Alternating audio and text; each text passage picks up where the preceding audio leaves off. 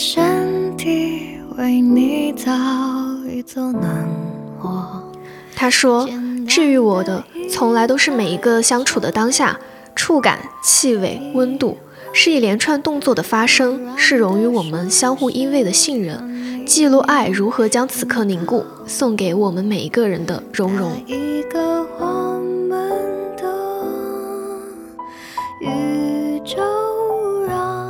他说，谢谢我的小猫咪领养了我。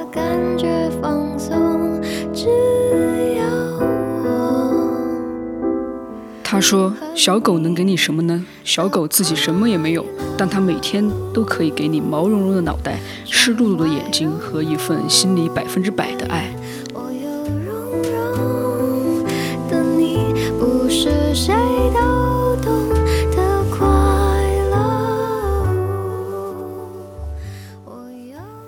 Hello， 大家好，欢迎收听这一期的多云展晴，我是小刘，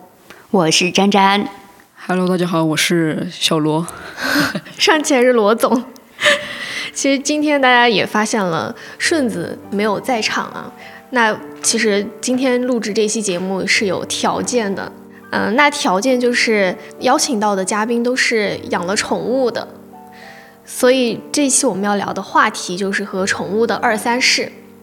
那为什么会选择这个话题呢？其实是因为就是最近刷朋友圈嘛，总是刷到小罗带着他的小狗去徒步啊，然后去参加好朋友蛋糕店的开业典礼嘛，就感觉其实生活里面宠物和我们就是真的就是家庭成员的这样的一份关系了。 对，然后就说来聊一聊。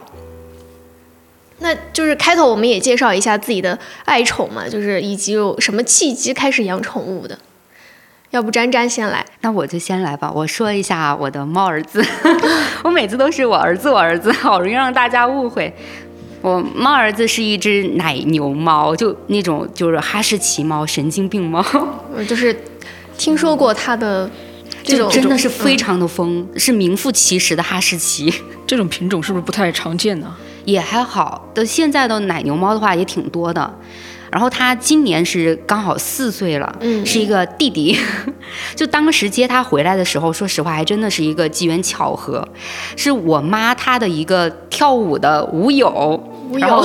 因为她家庭原因嘛，就不能养一只小奶猫了，然后就问我妈愿不愿意去养一下。然后当时我妈给我看那个视频的时候，我就觉得这个猫好淘气啊，就小小的一只，我就说那就接回来呗。然后接回来之后还有一个小插曲，就是它的原主人给我们讲的，说这只奶牛猫呢是妹妹，然后我们当时就真的以为她是一个妹妹，就一直把她当小女孩养，已经做好了当她是妹妹的心理准备了。结果她慢慢的长大之后，有一次她在那儿舔屁屁，我就仔细的观察，发现有一个居居。然后我说不对吧，这应该不是妹妹有的东西。结果她再长大一点，我们带到那个宠物医院去体检那些，然后就确定了他就是一个弟弟小男孩。我是不是一直没说他的名字？他叫奶糖。就是认识詹詹这么久，他每次提到他的猫，他说猫儿子，确实还第一次知道他的猫咪叫奶糖。那我的是一只狗狗，然后是一只大狗啊，是一只阿拉斯加，然后它是妹妹，然后现在是2岁半了。然后现在的体重是70斤。说到体重，真的我觉得我儿子的体重估计也有一点超，他那天去称的话13斤左右。一只猫猫13斤，那和我们家那我室友养的丢丢差不多。反正我感觉他就是，我不承认他胖，他就是壮。那你的屁桃是因为什么契机来到你的身边？其实我的狗狗其实是因为刚一开始是我哥哥在养。对，然后因为我们家都很喜欢狗狗，我哥哥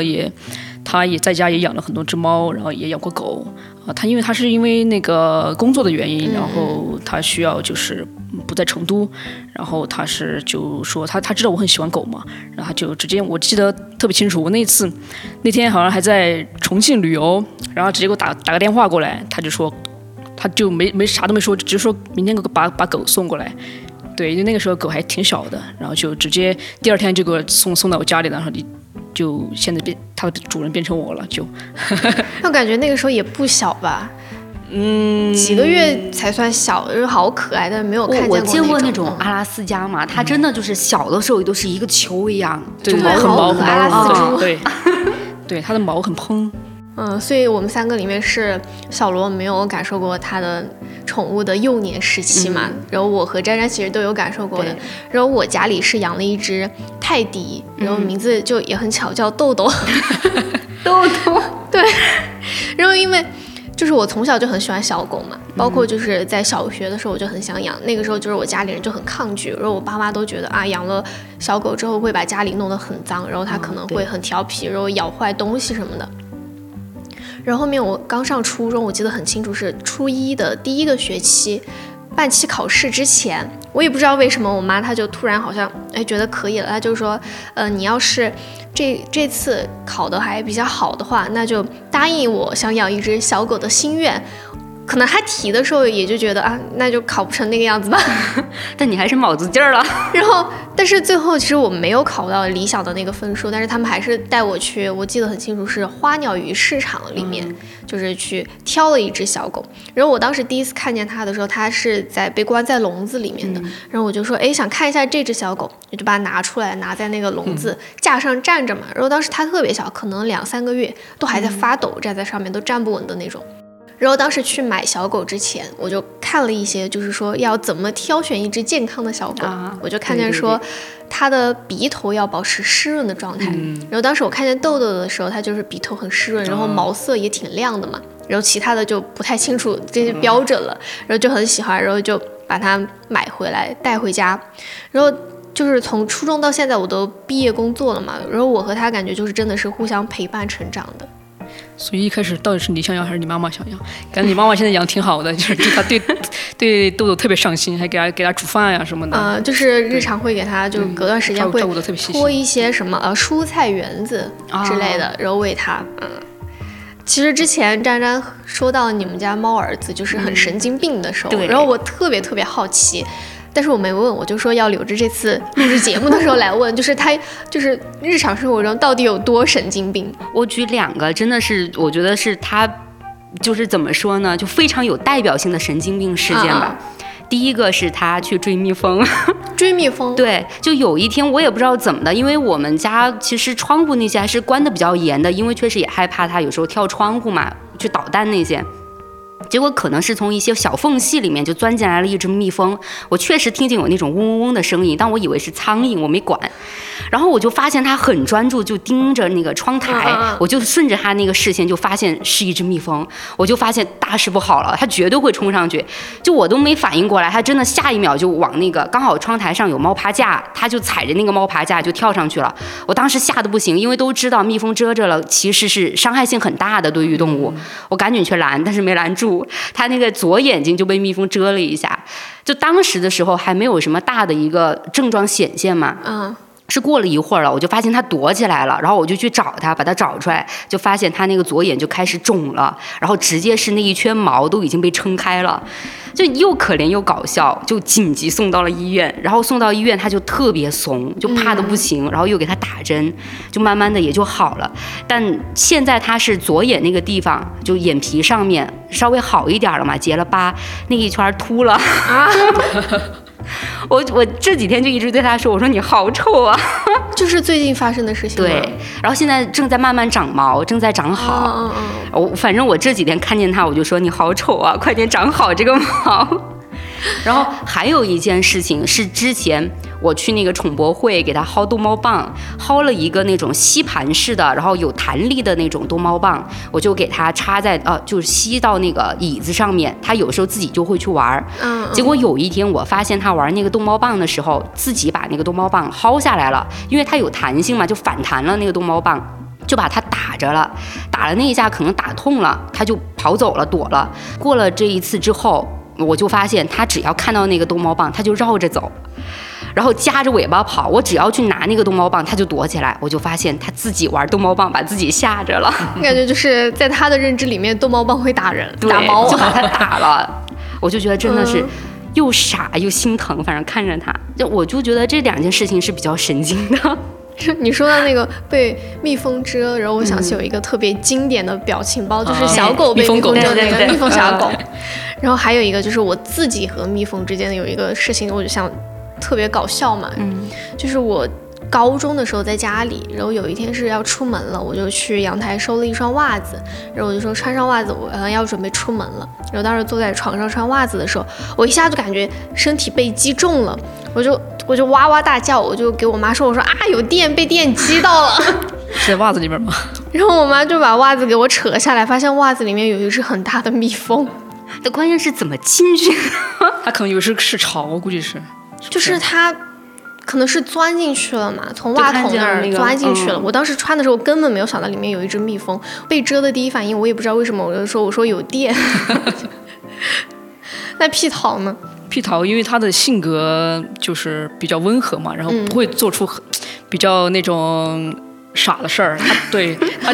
但是他平时生活中有一个地方就特别搞笑，因为他吃饭，他胃口特别小，然后不太喜欢吃饭，然后每次吃饭都得我去哄他吃，就我守着他吃，我让他吃他就吃。然后每次他不吃饭，就比如说我就会去逗他，我就说想尽一切办法。对，我就逗他，我说你再不吃，我说一会儿我们要出门了啊，你不再不吃就不出门了，或者反正我说我等在这等你吃，你吃完我们就出门。然后我必须得去厕所，然后躲一段时间啊，假装对假装不在，然后他就会。就自己悄悄去把那个饭吃了。对，然后我出来他就吃完了。为啥要你去厕所他才吃？他要面子嘛，因为他你守着他，你守着他不吃。天哪！对，他要面子，他特别聪明，就有时候真的很像个人。所以说我每次都用这个方法，就是我去厕所回避一下，然后出来他就吃完了。那真的就是他的狗狗，他家狗狗跟我猫儿子比起来，真的就是我觉得猫儿子真的是个悍猫，就那个强悍的悍啊。他吃饭的时候，我每次都会蹲在边上，我说我就喜欢看你吃饭。我就守着他吃。其实我之前去见到他家屁桃的时候，很长一段时间我都没有听到过屁桃叫啊，真的是特别特别温和，不爱出声的一只小狗。然后其实我就是随着养的小狗的年龄越来越大嘛，然后我会觉得就是经历了一些很有挑战性的事情啊，也确实遇到了，对，有很多有挑战的，比如说时间、精力还有经济都是挑战。对，时间肯定是因为你要陪伴它嘛，然后精力的话，因为它是大狗，你要需要它要陪它遛啊，陪它玩啊，让它的精力那个旺盛的精力就是分散一点。对，养狗狗对，特别是大狗。对，然后经济上就是它的，比如说吃穿住行啊，对，深有同感。对，有时候还有比如说。医疗上的方面的一些，比如说每个月可能定期的驱虫啊，或者是有时候可能生一些小病啊什么的，都得花特别多的心思。对，我觉得宠物生病有时候花的钱比人还多，真的是每一次。所以就需要平常照顾的特别细心。但我这边还是有一些小细节的不同。我觉得就是我们家奶糖对于我最大的挑战也是有两个，第一个是遇到那种紧急情况、应急灾害，就比如说像地震，我如何在第一时间能抓住它，然后把它带离危险区，这个是真的非常考验我的。因为我看应该是去年啊，我记不太清楚了，也是好像有几次比较大的那种地震，虽然没有什么危险啊，但那一瞬间还是很吓人的。我们当时好像是什么原因都在家里嘛，没有在公司，然后也是摇了，当时真的吓死我了。我爸就提着那个猫包，我就满屋子找他，找他的时候地震都摇过了。他会不会自己先跑下去了？不会，因为毕竟我们全部都是锁好的，他会躲起来，他会躲。所以我真的每一次都很担心，就是万一真的遇到了像比如说汶川那种情况之后，猫或者是狗狗都该怎么办？这个是我最担心的，因为人的很多下意识的意识都是我自己就赶紧跑了，可能就不会在乎猫。但是对于我们这种有毛孩子的家庭来说，第一都是考虑猫。我记得那个思颖她不是也有一个猫宝宝嘛，对吧？他给我讲过，说有一次他是从他们家很高，好像他是20多楼还是多少？他就给我讲过，他说是直接抱着猫从20多楼直接跑下去的。所以你看，我觉得有爱心的那种就是人类啊，真的就是在危难情况下都不会舍弃自己的毛孩子的。然后第二点是比较搞笑的，估计很多养猫的都遇到这种情况，就是无法洗澡。洗澡真的是一大难事，跟猫猫洗澡在抓是不是？对，猫真的就是它不理解啊，猫是不理解你这个行为的。所以我身边的朋友去养猫猫的话，洗澡有时候都是一年半年，有时更久的2-3年才洗一次，或者就带到那个宠物医院或者那种宠物美容店，然后去洗一下。对，就是猫咪它的唾液会分泌一种酶，然后它可以自洁，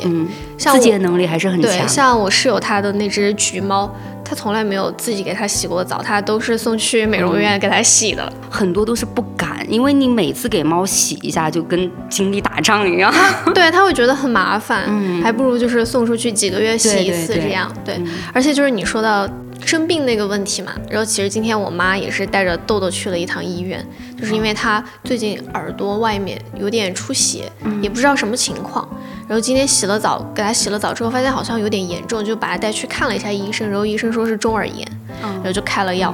然后我妈一到医院，因为就是一直都是在那个医生那里就是打疫苗看病什么的嘛，她就认识。然后今天一到医院，那个医生就跟我妈说，他说今天又要花好几百，又要出血。然后最后看下来，打了两针就是180，然后还买了一些药什么的，也是几百嘛。我真的其实很不理解，就为什么宠物的那些病的一些治疗的费用会那么高。我确实是到现在我不知道的，就是里面到底他们内部那个医生啊，就宠物医生之间是怎么裁定的这个那个医疗费用。但是其实有些时候就是比如说医生给你开的一些药，你可以自己在网上买，但是对正规渠道的买嘛，就可以就省一笔钱，也是一个节约的方法。对，我也是前两天在网上看见有人就是说有没有靠谱的那个什么什么药可以买到嘛，然后他就是说他发现淘宝上也有买，然后医生就是含泪赚了他200。真的是，就是他们自己也是有一些就是维持他的那个店铺运转的利润在，确实也要考虑到他们什么店铺啊，你自己的开支还有员工。所以像我们这些就是经济本来就比较拮据的啊，就什么那种宠物墩群，就很多那种什么优惠群之类的，时不时的会有一些很强的一些优惠，还是有。像什么开车群就会有一些猫粮什么的，是吧？对对，有所耳闻。那其实对于我来说，现在也不算是我在养它吧，但是就是还是之前陪伴了很多年嘛。然后现在对于我来说就是最具挑战性的一个问题，就是随着时间的流逝，我要去接受它在慢慢的衰老这个事实，其实是有点慢性痛苦的。特别是它现在偶尔会掉1-2颗牙齿，然后身体状况也没有它年轻的时候那么的活泼有活力嘛。然后有时候它胃口不好，然后没啥精神的时候，我就其实还是比较挂念它的。因为我妈每天都会基本上每天和我聊天嘛，然后她也会发一些就是豆豆在家里玩的视频，因为有时候豆豆身体不舒服她就会跟我说，然后我上班都会就是想着啊她会不会过一会儿就好一点这样，所以她日常的身体状况我还挺了解的。然后之前我还听过一种说法，就是说不能在这种年龄比较大的宠物面前，就是猫猫狗狗面前去提到它的年龄啊，这个我没有听说过，是我听我妈妈说的。她说有一次她带豆豆出门散步的时候嘛，就有人问啊她说你这狗都养了这么多年了，现在多少岁了？然后我妈就回答了嘛，然后当天豆豆她就不舒服了，然后我妈就说就是有这种说法，就是说不能在这种上了年龄的这种宠物面前去回答她的年龄到底是多少岁嘛。看来以后得避免一下了。但是你们俩的宠物现在都还年轻嘛，然后后面就是别人再问了，我们都不回答了，也不会在他面前提起，就是说啊你现在多少岁了，然后别人再问就要么就说哎不太好说，要么就直接说年轻着，就这样，人还小着呢。对，就是宁可信其有不可信其无嘛。也是，我觉得确实有些比较玄乎的东西还是要信的。对对 对， 对， 对，还是就是在这方面还是就是说封建一下。宁可信其有不可信其无。对，然后因为之前我知道罗总带着屁桃出门散步遛弯，其实屁桃已经成了一个线下的这种实体的这种交友的一个渠道嘛，就会认识很多人。对，我经常说他是我的社交软件。对，特别是现在认识很多狗友嘛，但是狗友一般都是大家在一起遛狗啊，但是平时没有太多的其他的交际。然后认识的比较多的其实是摄影师。对，因为我会发他的一些照片在那个社交平台上面，然后会有做宠物摄影的来联系我，我去年带他去拍过一次，然后今年的好像上个月还是4月份又有一家宠物摄影的找我，他说要不要他们要举办一个活动，一个比赛，让我带他去参赛，然后免费给他拍一张肖像照。对，然后就会每次带去，就会那些摄影师啊、工作人员都会特别喜欢他，然后就会叫他经常来拍照，然后他们有什么活动都会把他叫着。嗯，对。之前 Cosmo 也是摄影师叫你去的。对 Cosmo， 对，上去年的那个摄影师，他们那天在 Cosmo 要去拍照，然后让我把皮桃带去，给他们拍一下照。真的很可爱，他家小狗。我感觉就像一个非常吸睛的那种，走到哪儿都有一群人。确实是，真的。然后前几天正好我那个朋友的那个蛋糕店开业嘛，也是，其实是邀请他过去，我只是陪同。你是保姆？对，只是想让他入一下镜。啊，因为就是有时候我会去找他的小狗嘛，然后顺便再见见他了。然后就是牵着那个屁桃在街上走的时候，真的就是回头率很高。然后而且就是特别是那种时候走到路上的时候嘛，然后别人说啊，她好漂亮，好可爱，那个时候就是很有满足感，由衷的那种，好开心啊，被夸夸。每个人都上来问一下，可不可以摸呀，可不可以拍照啊什么的。对，特别可爱。我估计我见到它的话，我都是冲上去抓了。对可爱的东西真的就对那种毛茸茸的小动物确实是没有抵抗力的。对，主要是特别特别听话，特别乖，没有攻击力。好自豪的在笑。但是猫猫跟狗狗确实就是这一点就不同了，因为有一些大部分猫猫嘛，都还是因为害怕应激反应很强，所以都是关在家里的，很少有那种社交牛逼猫。我记得一般猫猫能带出去的，要么就是从小它就养成了那种社会化，还有就是像那种缅因猫本身就是不怕生的那种可以。然后我儿子就是那种在家里横，在外面怂，所以也是基本上没带出去过。也就没有就像他罗总提到的，就说什么可以社交，就真没有，都是我们圈内自嗨。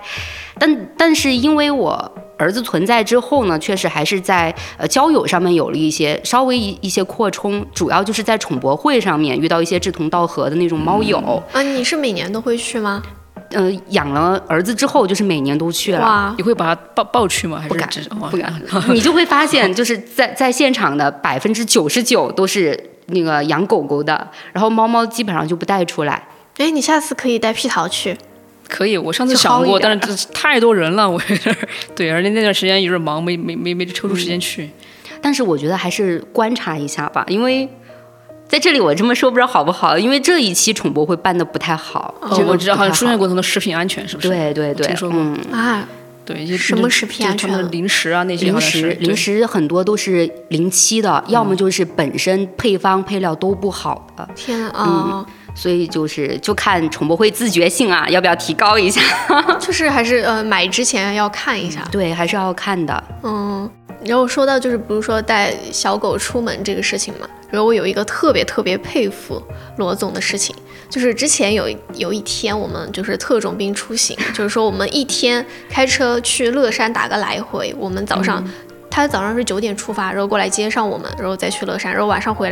到成都的时候已经8点多了。然后他就是早上出发之前要溜1个小时，然后晚上他开了一天的车回到家还要再溜1个小时。我觉得真的好强啊！对，而且这是每天至少是两次，有时候可能3、4、4次，因为比如说有时候我要出门啊或者上班啊，反正出门前的第一件事是遛狗，然后回去第一件事是遛狗。比如说我从外面玩，不管玩多晚回来，比如凌晨回来，还要遛，就可能白天已经就遛2次了，但是晚上还要遛1次。确实，本来狗狗它的一个运动量也是大的，你必须带出去。但是它每次遛就是1个小时。你是想把它累的，就是然后就让它安安静静的去睡觉。对，我每次带它出去就是带它出去跑，我有时候它没有狗它玩，我都自己带它跑。就是我在前面跑，他在后面追。我知道他给你带来了什么，他给你带来了健康。对，确实是。那养猫猫的一个固定性动作就是早上铲屎，晚上铲屎，然后记得放饭。但是我觉得养猫猫的话会简单一些，就稍微就感觉就是可以让我们更懒一点吧。就不用说必须要每天带它出去遛。我妈妈也是，我妈也是，就是每天会带着豆豆出去遛嘛。除了可能就是说这种带来了就是说交友的一个扩充，然后我觉得有一个很重要的就是他们会提供很大程度上的情绪价值。嗯，因为我自己其实是只有节假日或者偶尔极少数的周末会回家嘛，然后所以家里就只有我爸妈两人和豆豆。然后我刚去上大学的时候，我爸他和我说，他说我去上大学了，他和我妈在家都不太习惯嘛。然后我就觉得有宠物的存在的话，其实可以消解掉他们大部分的一个孤单。比如说每天早上可能4、5点钟5、6点钟，然后豆豆他就在床上坐着，他就等我妈醒过来要吃早饭了。对，然后每天晚上他又在卫生间门口坐着等我爸洗完澡出来喂他，因为我爸洗完澡出来的那段时间是他每天固定的宵夜的时间，然后他就是饮食非常的规律，然后就是其他时间他也会黏着他俩，比如说就是说要打滚啊，要撒娇，要求就是给他按摩，摸一下抚摸一下这样的嘛。然后我就觉得在这种陪伴互动中，他还是给我爸妈提高了很高的情绪价值。其实宠物带给人类的很多就是这种情绪上的一个平复吧，相当于因为我自己也感觉得到，就比如说自己在外面啊，或者是工作当中有一些压抑啊，或者就是很消沉，但是回到家里了，看见他在那儿就唰一把就爽了就所有的那种烦恼还有当时的一些比如说很 emo 的一些心情想法，真的就一瞬间就会消失掉，真会特别就是会磨练人的心性，真的是会让人变得很温和。就比如说他犯错的时候是吧，然后你可能前几分钟还在那儿被你打骂得很惨，然后过几分钟他还是舔个脸对你笑嘻嘻的望着你忍心吗？对，然后其实你觉得可能是他们在给他们一个改过自新的机会，但是其实是宠物是一次又一次的无条件的给了我们机会，让我们变得更好。对，其实真的你从那个宠物就是小猫小狗的一个结构上来说，他们是有能力伤害人类的，就我们那么凶的对待他们，他们有能力去伤害我们，也不说是伤害我们，他们自卫，他们自己保护自己，但是他们没有，他们确实在用这些行为来告诉我们他们是爱我们的。其实这种时候也不是说他们有能力，我感觉更多的是一种他们犯了错之后的心虚我想说我觉得猫它意识不到自己犯错，就它就是我儿子他经常就是那样，我要是玩手机玩游戏没有关注到他就会假装跳到一个台子上面，比如说我有水杯那种塑料水杯，或者是有相片框框在那儿，啪一下就给你刨到地上，你不管怎么跟他去强调他都不会去改这个行为，他就是想引起你的注意力。因为我听说好像猫好像是有那种阶级，是不是好像他好像觉得人类是比他低一等的，是不是觉得这个我不太清楚，但确实我们都自称是猫奴我们是铲屎的。但是我是因为自己之前也会和小狗相处，然后我室友养了一只猫，我就因为就是和狗狗猫猫都有接触，我真的能够就是在这种对比中发现，就是猫好像是真的听不懂人话，这个不是骂人，就是一个客观的陈述。就是它一到晚上它会黏着，就是我室友嘛，它会想去它的卧室里面睡觉，然后我室友就不让它进去，就是它还是很坚持的，就是在外面它就会叫，因为它很黏人，它就会一直要叫，然后来吸引你的注意，然后有时候就说说你别叫了怎么样，他就是话很多对，他就不会就是说你说让我停止我就停止，我偏不，就是这种。因为那个奶糖他就是非常的执着和倔强，他一件事情他如果没有完成，你去拦住他了之后，他永远会记得要做那件事情做了之后他才会停止，真的是这样，真的好倔强。对，我感觉可能很多猫猫都是这样的一个性格吧，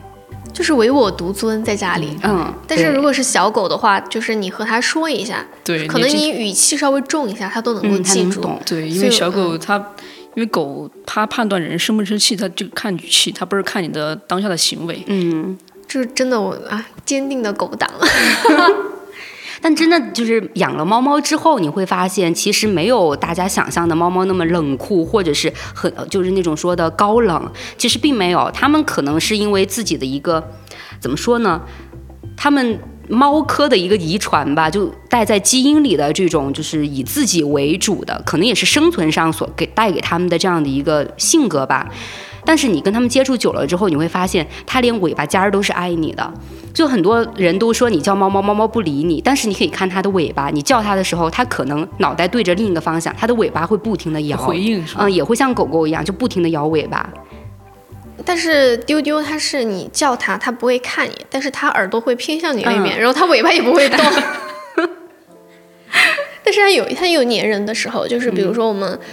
在沙发上面躺下，然后他可能就会跳过来挨着你，这样对，然后你摸它，它就马上打呼，对对对，打呼噜的那种。但是丢丢好像比较认生，是不是？反正我每次去都没有挨着过它，就没碰见过它。你还算好的，我另一个朋友就是大哥，他每次去我们家简直就是血脉压制，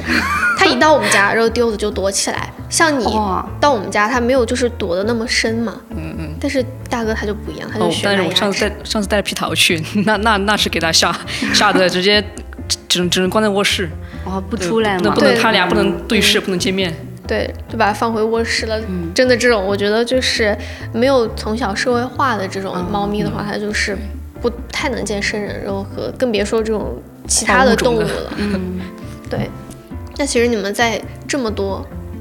养宠物的过程中，有没有得到一些说经验什么的可以分享？因为我当时养豆豆的时候是还那个时候还比较早嘛，也没有就是说有科学养宠的这个观念，但是我觉得你们在开始养宠物的时候这几年已经就是有这种科学养宠的一个观念。其实我是想给就是比如说准备养宠物的朋友，但是没有但是还在纠结，在考虑一些问题的时候，我想就是给他们一些建议，就是如果你想养狗狗的话，你是第一次养，然后不知道养什么狗狗更好的话，我建议你就是从小狗开始养起。我觉得一来就养特别大的大型犬或者是特别聪明的狗，我就怕你对招架不住。然后还有就是如果因为你一定要去那个。正规的那种犬舍呀，或者正规的渠道去购买。其实狗狗它的性格，如果你想要那种比较温和性格的狗狗的话，你可以去了解一下它的妈妈。对，因为狗狗一般都是遗传的妈妈的性格，所以说这样吗？对，所以说你如果你要想要一种比较听话的一狗狗的话，那我建议你可以去对它的妈妈可以做些背调研，对，调研一下。原来还有这种，因为我知道猫咪好像就是说也会看血统嘛，也有正规的猫舍，就是说拒绝后院猫这种繁殖，然后就是说它有血统的这种驯化的比较好，就会比较听话。对，它是有的。我之前是因为我很喜欢缅因猫，我是对缅因猫做过了解的。它就是对血统的要求非常非常高，然后比如说整个的一个脸型啊、体态啊、尾巴长度啊，都是有很严格的标准。而且确实缅因猫的价格也很高，都是5位数。我之前特别喜欢，包括现在也是我最最最最喜欢的一种品种，就是猫咪哈，就是金渐层啊。金渐层它有的就是也是血统好一点的，有也是就5位数。然后最近2年好像会相对来说要比前几年要便宜一些点。但是对于养猫咪来说，如果是说一点自己的心得或者是建议的话，我就觉得大家不要被短视频上面的那些可爱猫猫给蒙骗了，因为大部分猫猫并不是你们所看到的就任人揉捏。本来猫咪猫科它是有很强的一个野性在的，而且就是很多猫猫它会很就是怎么说呢，它也不是故意的，它就是有这样一个下意识的行为，它会去衔你的手，就去咬一下，但它可能并不是出于敌意，它就是自然的轻轻的咬。但有些人可能会害怕。还有它们那个爪子，因为在遇到很多情况下的时候，猫猫它不知道轻重，那个爪子伸出来挖着了，那确实还是很痛的。所以就是大家在养猫猫的时候，还是要做好一个心理准备，就千万不要以为真的是你能找到那一只任你揉捏的猫。我感觉这个真的就像开盲盒一样。对，然后还有狗狗的话，还有特别要注意一下，就是其实狗狗的日常开销很大的，比如说它的我刚刚说的衣食住行啊，然后还有它的医疗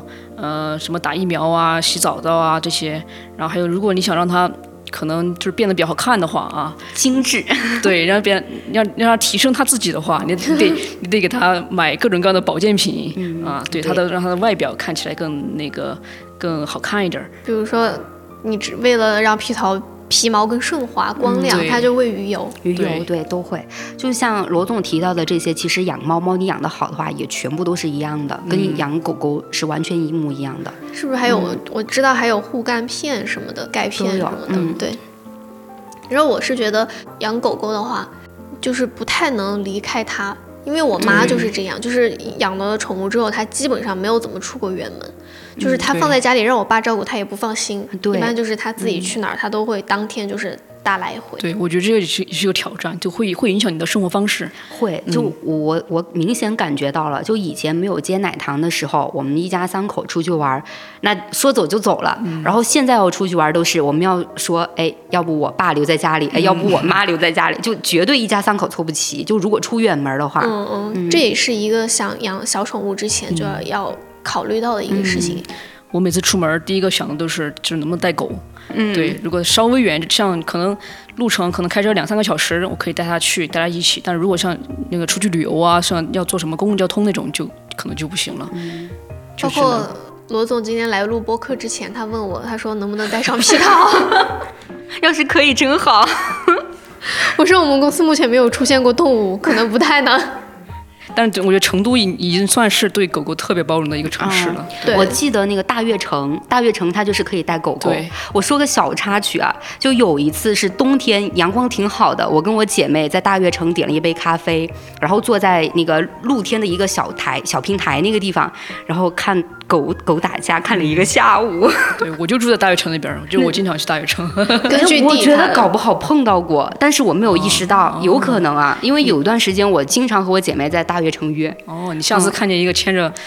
那个红棕色的阿拉斯加，那个可能就是我。而且就是成都有一个地方，还有就是也算是一个比较出名的狗狗公园吧，就是来福士的2楼。哦，听说过，还没有去。就是每到晚上，它很多很多小狗在狗狗公园玩。然后我之前和它去逛的时候，就也是在那儿坐着看他们那些狗狗玩啊打架，就看了很久。真的很有意思，就是如果真的人啊不浮躁了，就是静下心来了，看动物的各种就是行为啊，你真的会觉得很被治愈的。对，但是也可能是因为我们本来就是打从心底就是比较喜欢小动物。对，还是要从这个角度出发。那就是因为我之前其实也有在短视频平台刷到一些，就是说就是这种小动物避雷指南，就是说你看一下这些视频，看一下他们这些就是说犯了错的视频，你再考虑是不是真的要养他们。我觉得这种视频还挺有效的，就是看完之后好像就是心如止水了。我觉得我可能就适合云养宠物吧，特别是我很喜欢狗，但是我目前是没有计划要再养一只，我自己养一只，因为我没有办法做到每天坚持遛它，我本身自己也不爱动嘛。就是没有办法这样做的，而且我很喜欢大型犬，我很喜欢杜宾，但是杜宾可能体重也快和我差不多了，我怕它暴冲起来我拉不住。我朋友他们家也是养了一只比较大型的一只狗狗，然后他跟他妈妈都很瘦，就体格很小的那种。我每次看他们出去遛都是就是那种往前冲，狗在前面跑，他们在后面完全就是步履蹒跚的跟着。之前有一次我遛屁桃，就是突然屁桃一下就往前冲着跑，我感觉我整个人快飞起来，我像一个风筝。对，它的爆发力是很强的。对，而且我觉得如果我养小宠物，我自己在现在单独养的话，就是我可能是那种高标准的家长吧，就是如果要养狗的话，我可能就是从小要训练它随行，就是不能比我走，就是在外面走的话，不能比我前，不能比我后，必须要就是我走路的速度和它保持一致，这样。好严格的家长。就是在教它社会化的过程中，也是格外需要有耐心的嘛。然后，如果是科学养宠，那这其中需要学习的地方也很多。然后我就觉得，如果真的是想要养一只小宠物、小动物的话，不管是猫咪还是狗狗，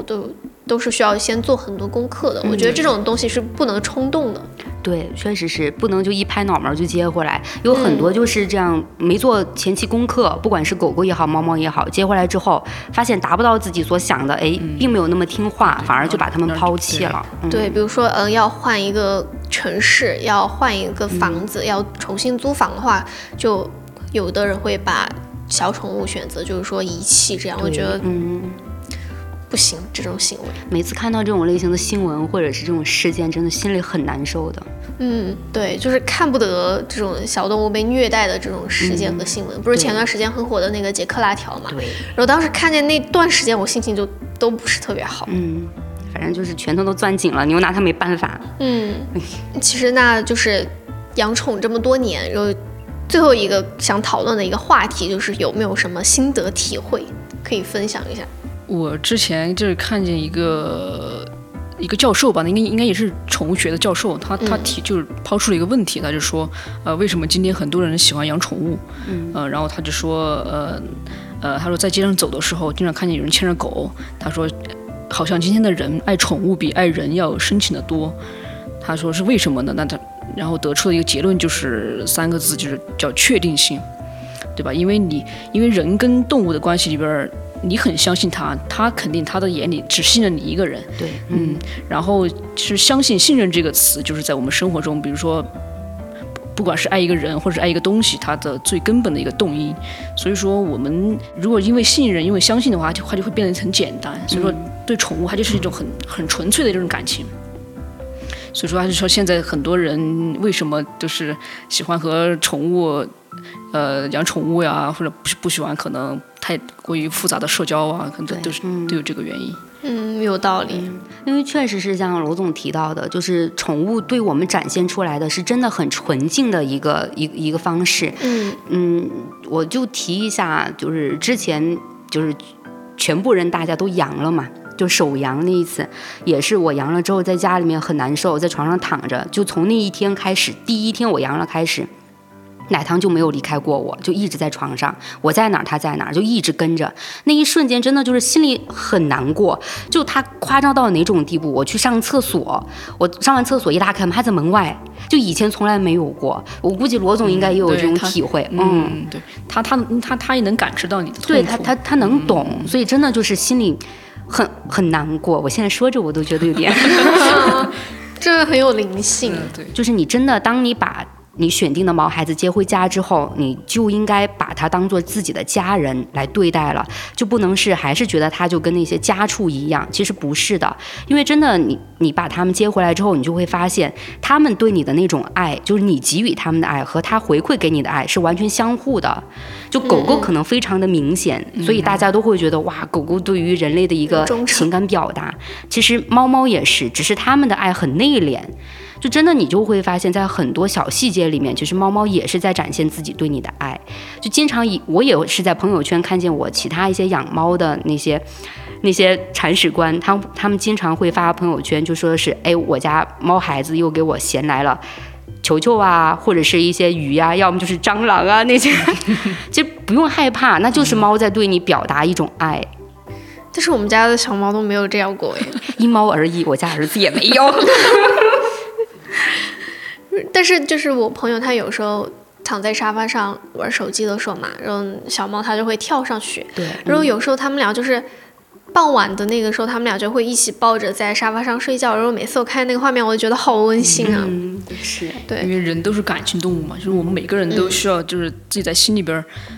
与另外一个东西在产生很深刻的一个叫什么叫连接感，对，连接感，对，所以说。也可能是一种寄托吧，可能说，然后说我们和宠物每天生活在同一个屋檐下，那么我们彼此产生的连接感是特别亲密的，然后特别真实，然后是难以替代的。对，那其实刚才我也说的，就是说现在接受宠物变老，对我来说是一个很有挑战性的一个事情嘛。然后，但是所以我后面就一直很害怕面对分离这件事情。然后我也对再养一只宠物，就是说很抗拒。但是后面我看到一句话，就是说，虽然最后的分别很痛苦，但是他曾经因为我而感到幸福，这就够了。然后因为爱和比例都是他们想教会我们的东西。对。然后当时我瞬间就好像